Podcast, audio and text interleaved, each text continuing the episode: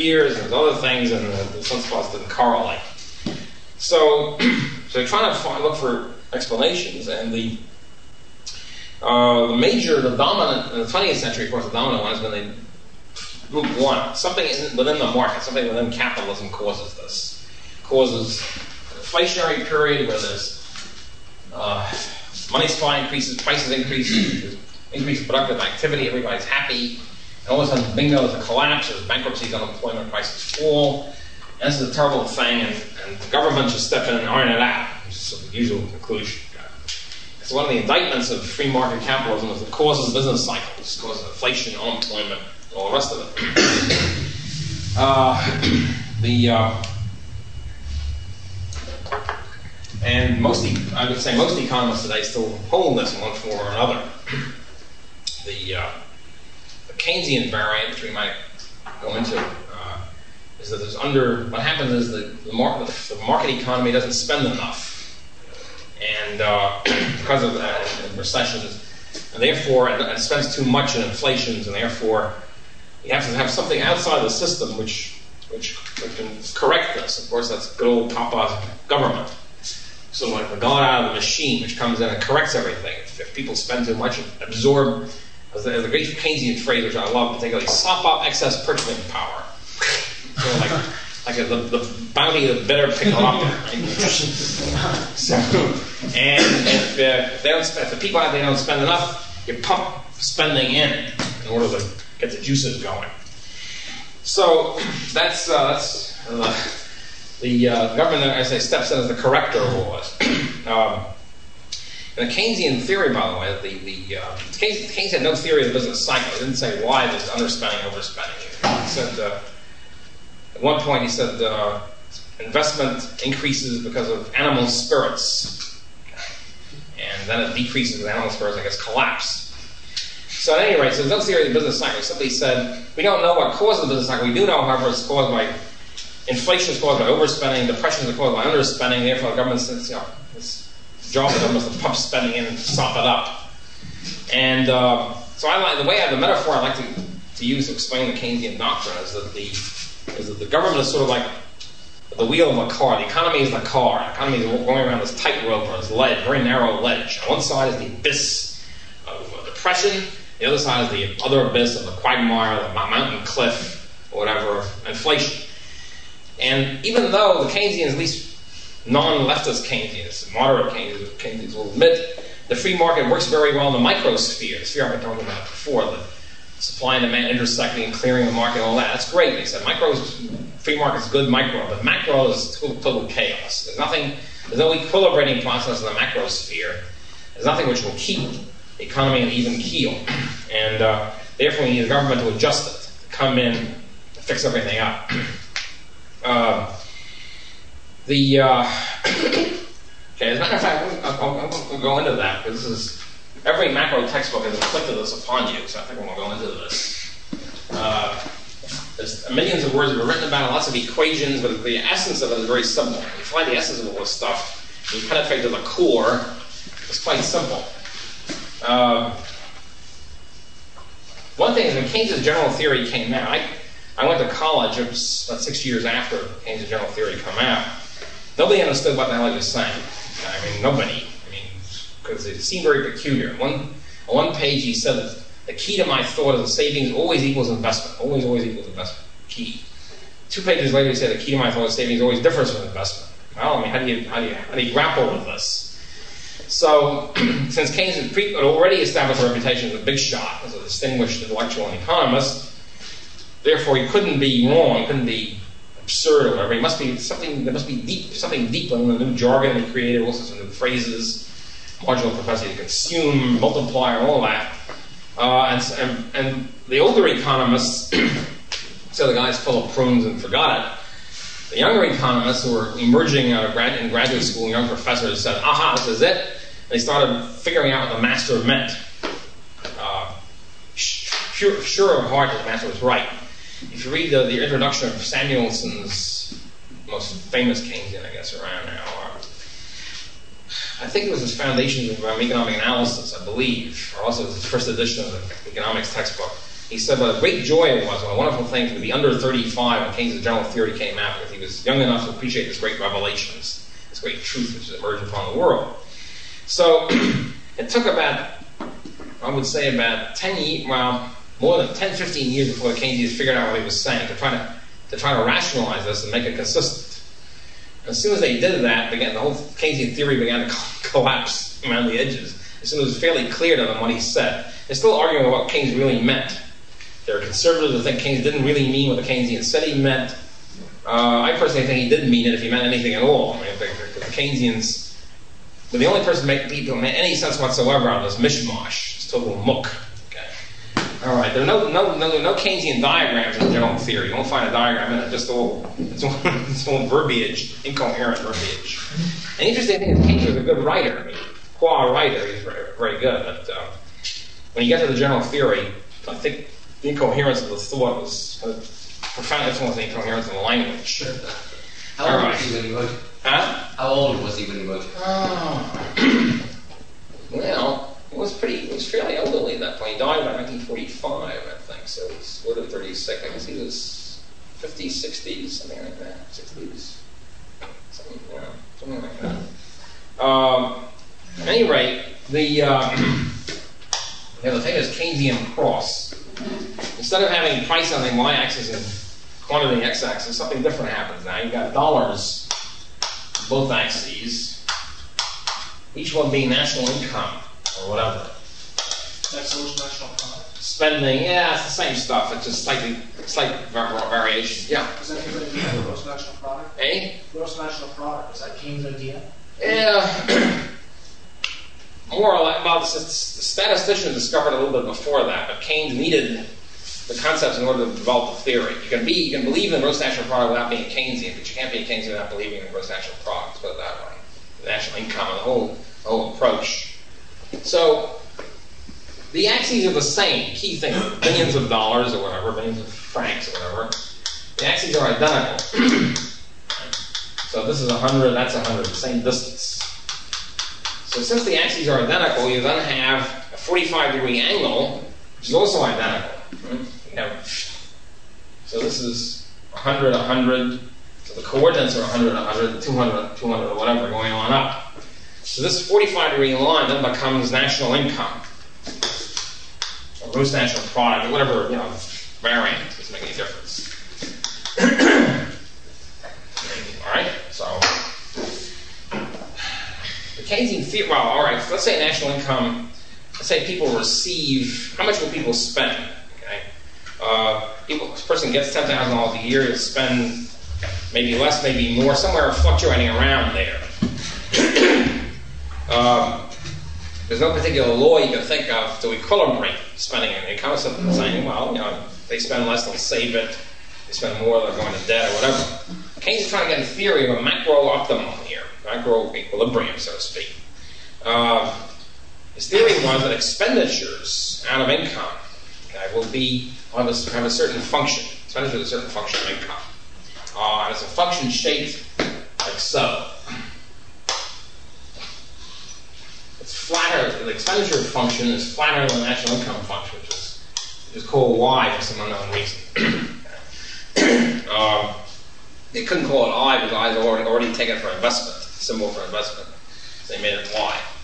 Um, so now this is not self-evident, to say the very least. I mean, if you're looking, if you think of expenditure function if, for example, people received last year $500 billion, they'll probably spend around $500 million, maybe less, maybe more. Let's say less but whatever, uh, there's no reason to assume that we'll be spending a lot, much more than income as you keep going to the left at some point, and much less than income as you keep going to the right at some point. It's much more likely to be something like some zone around here, right? There's no, there's no, there's no reason. If you look at it sort of rationally, there's no reason to think there's any kind of point there. And how Keynes got to the point, we'll see as we, develop this. Uh, the uh,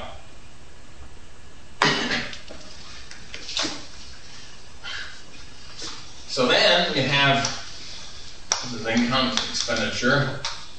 Then he said, well, if, if income is higher than this point, let's say it's, I don't know, $300 billion. If income is higher than this, people will spend less, and the as you keep going, as income keeps going up, you spend less and less. What happens to the money? As, would say, blank out. uh, the money in the Keynesian phrase leaks out of the economy, so it disappears. Uh, one Keynesian uh, used, the, used the term bathtub. It's like a leaky bathtub. It's got money pouring in, and, and, and a whole bunch of money leaks out. Therefore, it's not around. Therefore, it's not around the fuel economy. Right? It leaks. All right. So the um, the un this leakage that he Keynes calls saving. Saving is the thing that leaks out. Um, now, the only the only possible sense you can make out of this is say people just pile the money out and hoard it.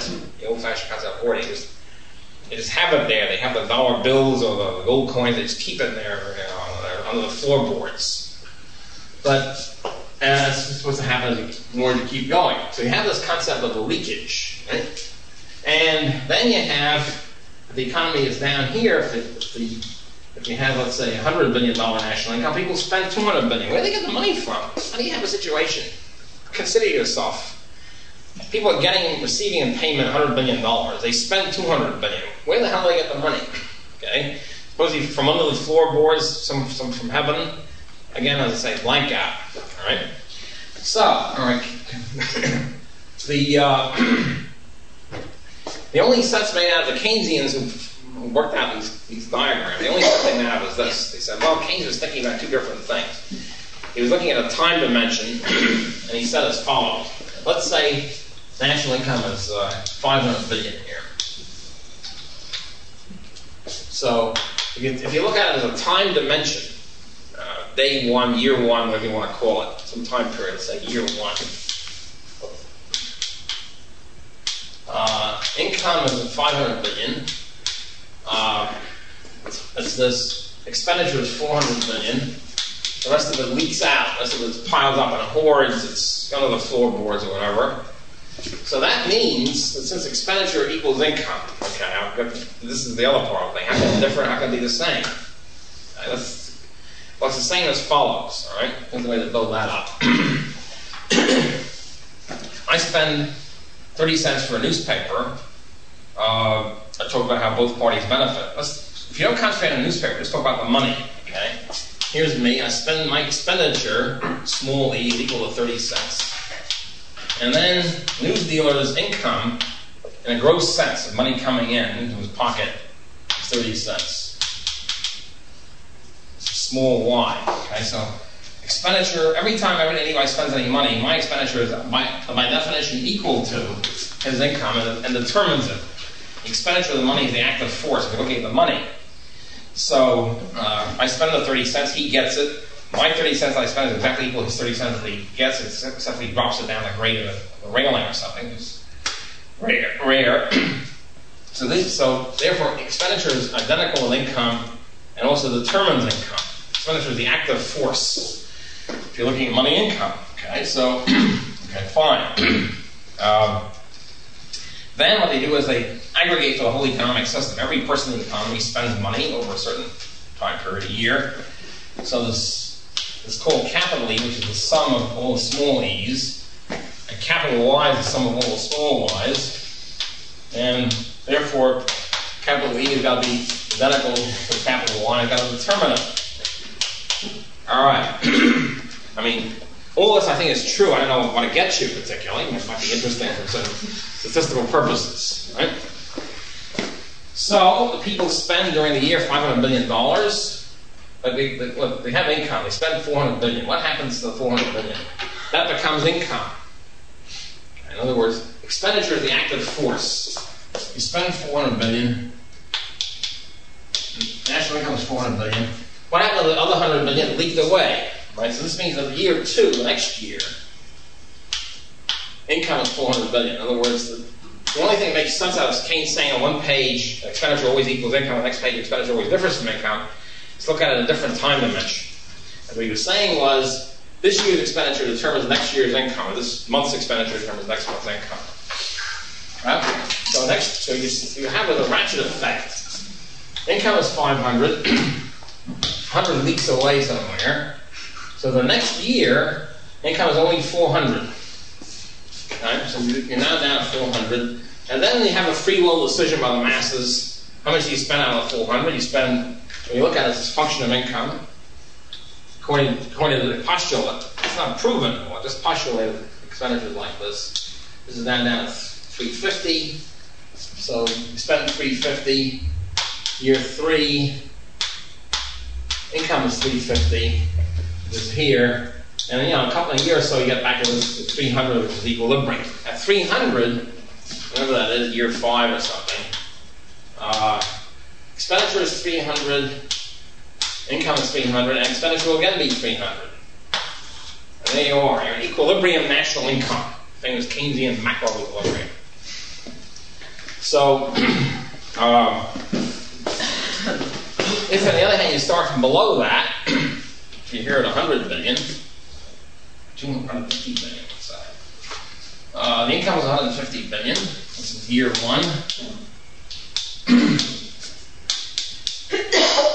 this is, yeah, this is a four-year one. Okay, so income, 150 billion. How much do people spend? They spend 250 billion. Where do they get the money from? They take it out of the leak, or whatever, out of the leak, leaky bathtub. They take it out of the boards, they take it out of the mattress. They spend 250 billion. But if they can spend an extra hundred now, why can't they spend an extra hundred and expend four fifty or five hundred back in year two over there? I mean, you're saying why is expenditure supposed to be a flat function of income? Good question. I don't know. this is absolute garbage. Huh? Like, well, I'm, I'm trying to explain how he gets to this. That each, each step is garbage. I mean, the conclusion is garbage, and each step is garbage. Right? and there's no need to try and understand it rationally because it is garbage.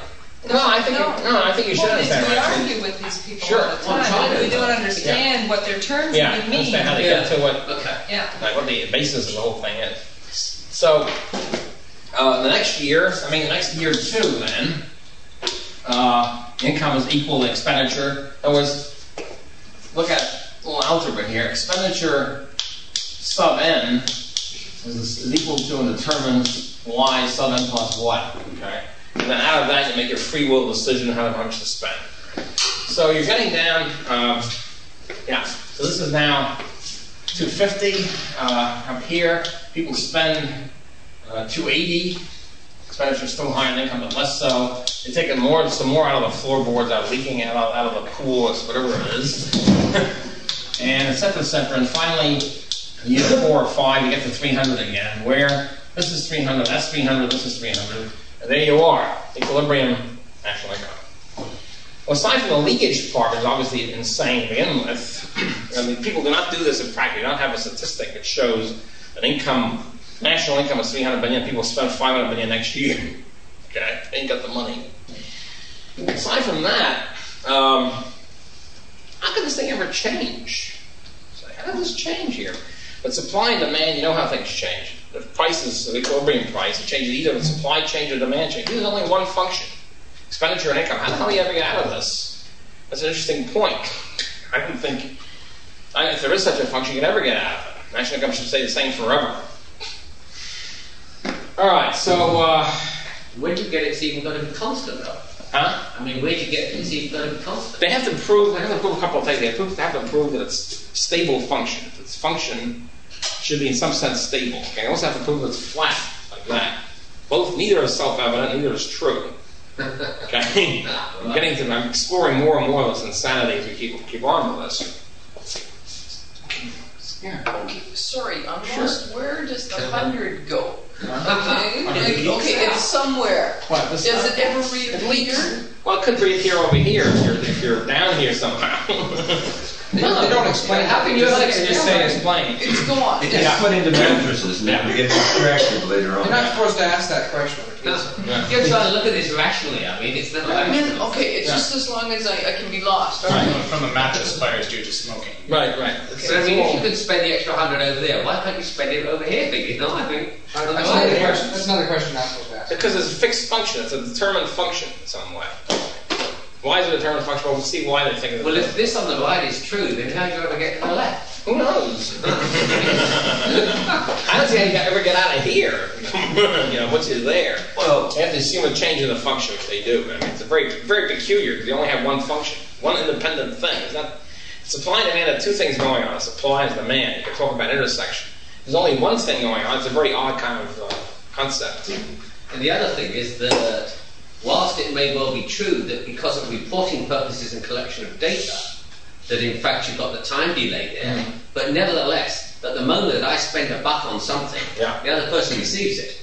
So there's no delay inherent in the transaction. Well, it's it's it's, uh, it's called a, day, a Robertsonian day. D. H. Robertson, kind of an interesting guy. He was uh, Keynes hated him, but anyway, he, he had a concept of time period as abstract days. A day defined as we you get income, you can't spend it until tomorrow.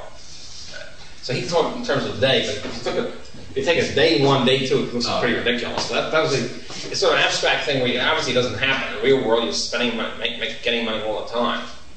Most people spend it before they get Yeah, it. so for that reason alone, this thing is sort of shot. Anyway, you have to assume abstract time periods where everybody gets a lot of money and doesn't spend it until the next time, next time period. So you can call this day one, day two, day three if you want to. You know, month, week one, week two, week. So And this um, is a serious theory. That's it's very serious. evolved. It ran the whole world for 50 years, from the late 30s to the mid 70s. I know I did. I'm just And still, this is still a major. I would say most economists uh, are now still Keynesian, even though Keynesianism is sort of de- pretty dead from the neck up, and very confused. Or, it's still clinging to this. Uh, Galbraith is an advisor, an economic advisor to our prime minister. it's like, Who is it? Still? Who don't know if this is garbage too, but it's like. yeah, Galbraith is also a Keynesian on top of everything else. He doesn't stress it. yeah. Forbes magazine, I think it was, did an article a little while ago on uh, Keynes and Schumpeter. Something like Yeah, Schumpeter. Yeah, it was Peter Drucker did that. Yeah, it wasn't too good. I, I thought Drucker was pushing Schumpeter for the wrong reasons. So, yeah, it was an interesting article. I didn't, I didn't buy it. Uh, uh, so uh, so what's all right? Let's assume this is correct for a minute. Let's assume there is an, an equilibrium. We're stuck at the 300 billion. Who the hell really cares? What difference does it make? Okay? That's the second step in this, in this, in this mighty theory here, edifice. It makes a difference for the following reason, according to the Keynesians. Uh, production is one-to-one correlation with national income. And employment is a one-to-one correlation with production. So that, ipso facto, QED or whatever, the higher the national income, the more the production, the higher production, the higher employment. The lower national income, the lower production, the lower employment. Severe unemployment problems, the lower national income. If you look at that, you look at this thing, it seems to be totally obvious, total garbage. National income has gone up for, you know, tenfold in the last hundred years or something, employment remains the same. There's no difference in employment. Why should employment have anything to do with national income? What is the, what's, what's going on here? Even production is hardly have a one-to-one correlation with that, with spending. So a couple of hidden assumptions here, which uh, on a clinker. It took it took until 1950 a whole series of equations for uh, Modigliani, distinguished Italian American Keynesian, to come out and figure out how Keynes gets to this thing where employment depends on national income, where the lower the national income, the more unemployment. And the, the hidden assumption there, the clinker on the arm, which is one of the beginnings of this, of the at least the the retreat from Keynesianism among the high theorists. Okay, they looked at this thing and they finally understood the only equation how they all fit together. They come, my God, he's assuming rigid wage rates downward. Ah, assumption is, which is Britain in those days was, was fairly accurate in a sense that that uh, wage rates can only go up; they can't fall. Why can't they fall? Well, those are institutional reasons. Unions, government minimum wage laws, unemployment insurance, all these things keep wages from falling. Okay? Wage rates are fixed downward. Aha, now he, now he makes some sense out of some of this stuff. Namely, that if national income is 300 billion, there's a big deflation, let's say. Let's say the money supply is, because Keynes doesn't talk about the money supply, let's say money supply is cut in half, and prices and wages all are cut in half, more or less. Everybody should be more or less in the same position. Shouldn't be any big problem, you know, after a transition period. But if wage rates remain the same as they were when, when, when money and prices and everything else was double, then of course you have a real problem because unemployment is a function of wage rates. So that if if the if uh, demand for labor, so to speak, is cut in half, and wage rates stay at the, at the uh, original level, then you do have a very heavy unemployment. Nothing to do with the free market. It has nothing to do with the, need, the alleged need of the free market for the steering wheel. It means because wage rates are rigid downward by exogenous union and government forces. So it's a very different. If Keynes had admitted that from the very beginning, it would have been a very different sort of story. What it means is the onus on, of unemployment rests on the on government rather than on the free market. okay, but it took a long, as I say, 15 years to realize this was the hidden assumption. And even then, they weren't very happy about this, the Keynesians. Sort of, so it's tucked under you know, some kind of lemma there, cor- corollary. okay, so rigid wage rates downward become a key to this. The unemployment problem. okay, so, and, and it became then pretty evident that the whole Keynesian trick was to create, solve depression by creating inflation, by creating increasing money supply, by increasing prices, so as to trick the unions and the workers into accepting lower real wage rates while the money wage rates remain the same. That the essence of a political Keynesianism. It's a whole bunch of trickery. It's, it's duplicity on a mammoth scale. It's, it's people who claim they love the working classes, and meantime they're inflating prices higher than wage rates, so the real wage rates in terms of purchasing power go down. So the, the unemployment problem was then solved in a very tricky and roundabout fashion. Uh, okay, so that's the that's the political essence of Keynesianism. Underneath a little camouflage. Continue on with the, the theory here. Uh, how does he get? How does he get the? How does he get? How does he get the? Well, first, like one of the things that happened was he said the Keynesians in the 1930s said, "Well, the economy's mired here, finished, etc., etc. You have to have mammoth government spending to what? Increase. Oh, go this way.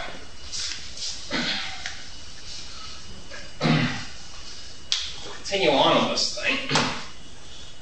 Income, expenditure. There's some line here, the so-called full employment line, magic full employment line, which is somewhere. Say here. This is a line at which unemployment is wiped out if you keep increasing national income. Okay? If expenditure is such that the intersection point is below the full employment line, you have permanent depression. There's no way the free market economy can get out of it. They're stuck with the expenditure function. There they are. They should have a 500 billion, let's say 500 billion dollar national income as the key to full employment. We're stuck at 300. Therefore, therefore what? Therefore, the government, the gone out of the machine, steps in and spends 200 extra billion to raise the expenditure function. So we just hit the full employment line. So you just fine tune the system. No wonder it's called gross. Yeah. Government spends two hundred billion dollars. It's adding to total spending, so to raise the thing to the two hundred billion, to the magic full employment. Nobody knows where the full employment line is, by the way. Who the hell knows where it is? But Anyway, if you're in a depression, you assume it must be to the right of the where, where we are now, so you pump in a lot of spending. If, on the other hand, the this the Keynesian was not very strong on inflation. They couldn't really weren't very keen on analyzing it. They're interested in depression. but the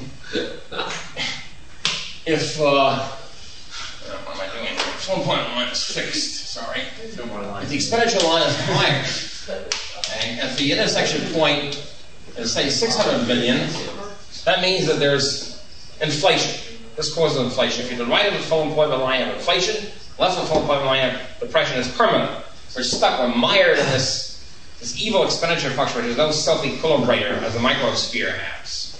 Therefore, government God out of the machine comes in, pumps in spending, or takes it out, sops up our excess purchasing power, and does what with it? Destroys it, burns it, who knows? So, okay, where does the government get the money from? Essentially, that's blackout also.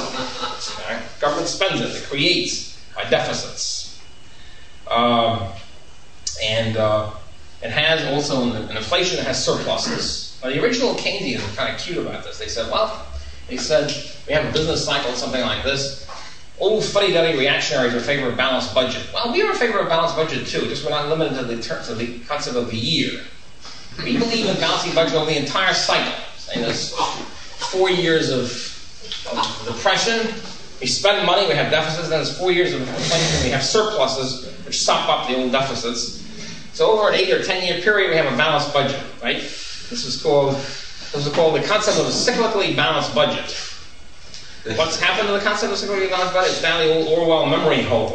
Okay? Nobody talks about it. No Keynesian textbooks write about it because obviously there ain't no balanced budget. There's, either a very big deficit or a slightly less big deficit. Okay? So the concept of a surplus is going on also. Nobody talks about a budget surplus anymore. You don't check inflation by budget surplus. You check it by slightly reducing the deficit. okay.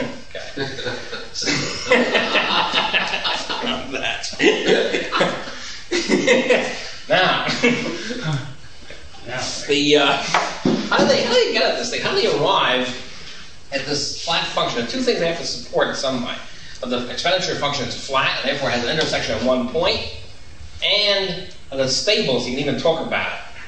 Well, the first place, the first thing that happened with Keynesians came about 1945 with Simon Kuznets, who's not one of my favorite economists, is sort of established a statistician. He said, well, gee, you know, if you look at it over time, over the last 150 year period, consumption doesn't go like this. National income increases, you know, expenditure doesn't go like that. Expenditure is more or less the same proportion the national income as it always was. Therefore, expenditure function rises secularly in the long run. Keynesians say, yeah, you're right. Over a long period, expenditure keeps rising to meet income, and therefore, you don't have a sort of a 100 year depression. It's only 20 years, something like that. The first big concession of Keynesians. Okay, yeah. Maybe we can get out of this after 20 years. anyway, how do they get to this thing? Well, they get to this expenditure function as follows. I think in the history of economic thought, this might be the biggest single racket, big, biggest single collection of fallacies. They're tough to really judge it on this. Uh, okay. You have this allegedly flat expenditure function. They arrive at it as follows. Well, expenditure consists of two kinds of expenditure. There's investment, and there's consumption. Uh, right? Investment is on capital goods and whatever consumption. Consumer goods, consumption is about 90% of investment, 95, 80, whatever it is. Um, and um, investment, Keynes had no theory of investment. Investment is free floating, it's animal spirits, it's, it's free will. Investment is free will. It's, it's volatile, it's kooky, it's whatever, booms and busts. Okay? There's no there's no determined law of investment. Consumption, however, is different. Consumption is fixed and determined, like so. Flat, intersecting at certain points. Is that another one of their arbitrary assumptions? Yeah, well, we're going back beyond the arbitrary assumption of expenditure function. They don't talk about expenditure function, they talk about consumption function. But this is essentially what they're saying. They're saying that expenditure function, which can be broken down into two parts. Investment, which is constant here because it's not a function, it's free will. Okay? And consumption, which is determined passive, because consumers are determined passive jerks or whatever. And, and they have this kind of a function. It's stable, consumption function. If supply and demand is the famous phrase for microeconomics, uh, the famous phrase for Keynes is consumption function. It sort of gets you at least a D a, a test, is the word. So, consumption function is, is flattish and it's stable. Why is it flat and stable? Right? It brings it, pushes it back another. And by the way, you see what happens then is investment is free will, consumption is passive determined. And what else is free will in the world? Government. Government expenditure is very free will. They, they got they got free will out the yang yang. Okay, so government then steps in. You see, the efficient expenditure. Invest, therefore, government spending is honorary investment. It's considered the same thing as investment because it's free will. Consumers are passive in the term, and determined, investors are free will, but volatile and sort of undependable. And government is free will and rational. And that steps in and corrects these, these flaws of the free market. Good thing, too. Yes, absolutely. okay. I mean, where would we be Where would we be? Right. okay, so how do they get this consumption function, the C plus I and all that? Well, uh, the um, stability, well, the shape of the consumption, I mean, notice the key to this thing is it has to ha- have an intersection point. If it has an intersection point, the whole thing washes out. They got it from budget studies. It's a very interesting, interesting methodological leap. 1935 or 36, the Department of Labor, I think it was, had a budget study. What they did is they, investigated people's incomes and their consumption. Okay? And they found out, not I think unsurprisingly, this has nothing to do with national income. These are people's income, groups of people. Okay? They found out that uh, if you go up if this is income classes, this is uh, as you, this is you have this national income. Well, it shouldn't be national. As the well, let's say this is income here. This is consumption here. That if you're wealthy people tended to have spend a much higher proportion. Excuse me. Wealthy people tended to spend a much lower proportion of income than, than poor people. In other words, you have something like this. Uh, this is the 45 degree line again. Have something like uh, people who make a Let's say, let's, say David Rockefeller, his income is maybe $15 million a year, doesn't spend it all on consumption. He spends like maybe 10 million on consumption, 40 million he saves or invests, all right? So you have then much lower consumption rate, consumption proportion. And in middle classes, it closer to the line, and something like that. And then you get the poor people, you find that lower income people spend more than they take in. So if somebody makes $2,000 a year, he spends 6000 you have this kind of a function. If you're dealing with income classes within the same period, same year, therefore they said, see, that's the consumption function. Now, some of the many things wrong with this. One is these are not dealing with national income; they're dealing with, with groups of people within the same national income. It's a very entirely, entirely different thing. Uh, it's true that a rich person might spend might spend less, consume less than the poor person. It doesn't mean that both if everybody is richer, everybody will spend, uh, consume less than before. Two t- totally different things. This whole thing gives you one point on this, on this graph. It doesn't give you the whole graph. So that's one big problem. It doesn't establish a damn thing. Secondly, as Milton Friedman pointed out, actually Milton Friedman was probably his biggest contribution to economics is the so-called long, what do you call it, the permanent consumption function. Uh, he said, look, people don't don't spend money, but they consider how much to consume out of their current income. They don't only consider their current income, they consider what their income was two years ago and will be two years from now. Suppose you have a best-selling author, for example, Irving Wallace. Let's say he writes a top novel every five years. If he gets one million dollars one year, he's not going to spend all of it that year, okay, and have zero. He's going to he's to allocate over a five-year period, so that if you catch Irving Wallace as, as, as flush year, he'll be spending way below his, assuming way below his income. On the other hand, if you catch him a year when he's making zero and spending $500,000 a year, he's here somewhere. It's a distorted picture. If you take a five-year period, you take, you take these same income groups and take their income over a five-year period, you get a very different statistic. So Friedman essentially did that and find out, lo and behold, that if you do that, everything changes. And so this budget study thing shifts from this to something like that. So the people who really have low incomes for five years spend less than the income. Where the hell do they get the money from? Of course, that's another interesting question. If you're really poor, you don't have two million dollars in little floorboards, and you don't get permanent credit either. I mean, you can get some credit from customers, from friends, neighbors, or storekeepers. But, you know, pretty soon it washes out. You got to keep getting some income. So the whole thing, when you start correcting to the so-called permanent income, you get a consumption function like this, much more intelligent, and there's no intersection point. The intersection point washes out.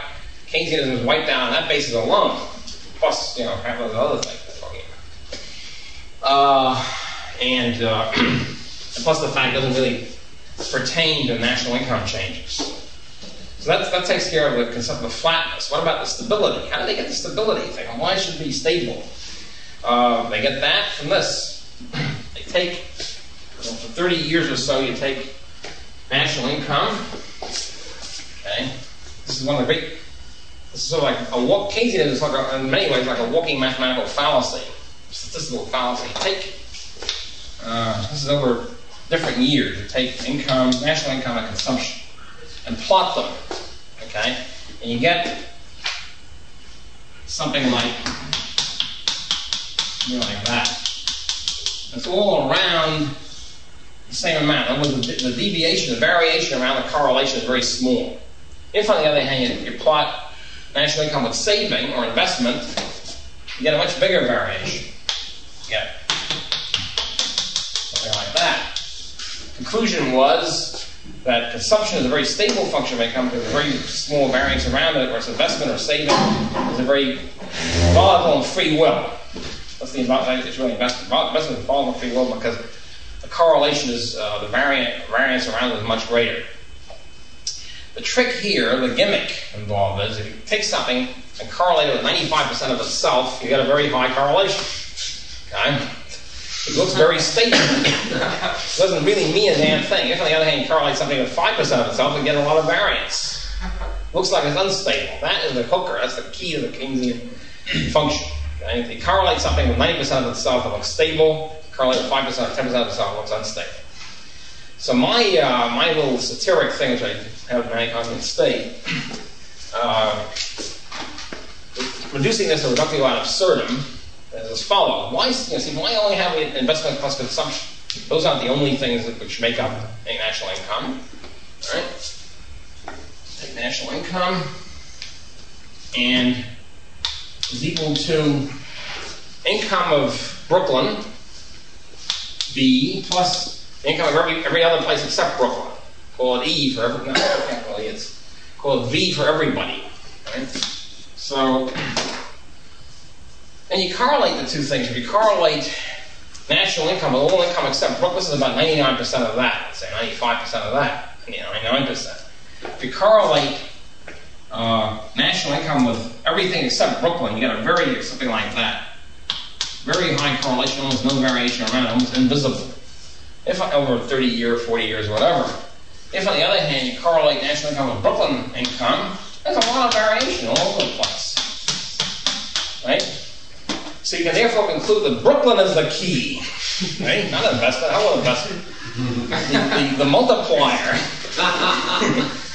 the investment is equal to income equal investment plus consumption. This is 95, this is 5. The multiplier is 20. This is the famous Keynesian multiplier. If you, the conclusion was if you increase investment, and government spending, remember, is the same as investment, it's honorary investment, it'll increase national income by 20 fold. This was the original heady days of early Keynesianism. Right? So, well, here we have a much more powerful multiplier. Brooklyn, we have you know, 100 fold. You increase, you give ten dollars to every resident of Brooklyn, you have a two trillion dollar increase in national income. okay, and this is this is a multiplier effect. It's a stable multiplier. I, I, think. I think you, you, You it clearly wrong. got- you should you should pull what Murray Roth. I did. That's the that's Yeah. the punchline. Anticipate you're, you're stepping on my punchline. the so, so so Brooklyn is a volatile free will free will people volatile free willing. Everybody else is a, sh- is a schnook who's out there in the ter- passive and determined. Thing. And of course, as, you said, the conclusion of the whole thing is, is the Rothbard multiplier, much more powerful. Okay? If you take national income equals Rothbard income plus everybody else except Rothbard, EV. you correlate them. You, you prove that, they, that this correlation between national income and everybody else's income is very stable. You can't see any difference. you correlate my income and national income, almost no correlation at all. I'm that. Therefore, I have free will. I'm volatile. and Everything else, everybody else, everybody else is schnucky, passive, and determined. Give me one buck, and I'll, I'll you know, refashion the universe. national income will go up by two, three trillion dollars. Just if we give you a million, right? Right, yeah, exactly. That's it. Give me money, and all, all good things will come You unto you. clearly solved the problem. This is what Trudeau works. What's that? This Yeah. is what Trudeau works on. so this is uh, there's nothing, and the Keynesians cannot rebut this. This is a reductio ad absurdum of Keynesianism. There's no way they can counter this except saying, "Well, it's ridiculous." You didn't mean that. So, um, anyway, I think uh, I think it's pretty clear this time. This whole thing is a is a one big gigantic scam. Uh. Huh? Yeah. The uh, the question then becomes: uh, if the government is supposed to pump in deficits during the re- recession and uh, take out, sop up our purchasing power during the boom, uh, first place, how, how do they arrange the deficits? Well, Keynesians themselves say it doesn't make any difference; just have a deficit. But it became pretty clear to people sort of sunny semi-Keynesian or whatever that makes a certain amount of difference here. You, if you uh, if you borrow money from uh, the government borrows money from from, from capitalists public. Uh, it's true the government will spend say 100 million, but it might be offset by 100 million dollars less spent, not spent by these other people. They could have spent money. They could have had their own multiplier. Of course, they're supposed to be determined passive, but still, there's a certain worry there that uh, you're at least potentially reducing the public spending by government spending more. Therefore, the thing to do if you're sort of a moderate Keynesian or semi-Keynesian is to have the government specifically def- have deficits by, mo- by printing more money, by creating more money. You'll, you'll be sure to have new spending, raising the whole, the whole expenditure function. Uh, so that's, uh, that's sort of a modification. Now, there's supposed to be surpluses during a boom, which never, never happened. That sort of washes out. Then Keynesians separated into several categories. Most people think Keynesians are all left liberals. That's not, not necessarily true. Matter of fact, the people who brought us the Ford administration, the Nixon administration, and now most of the Reagan administration are Keynesians. They're conservative Keynesians.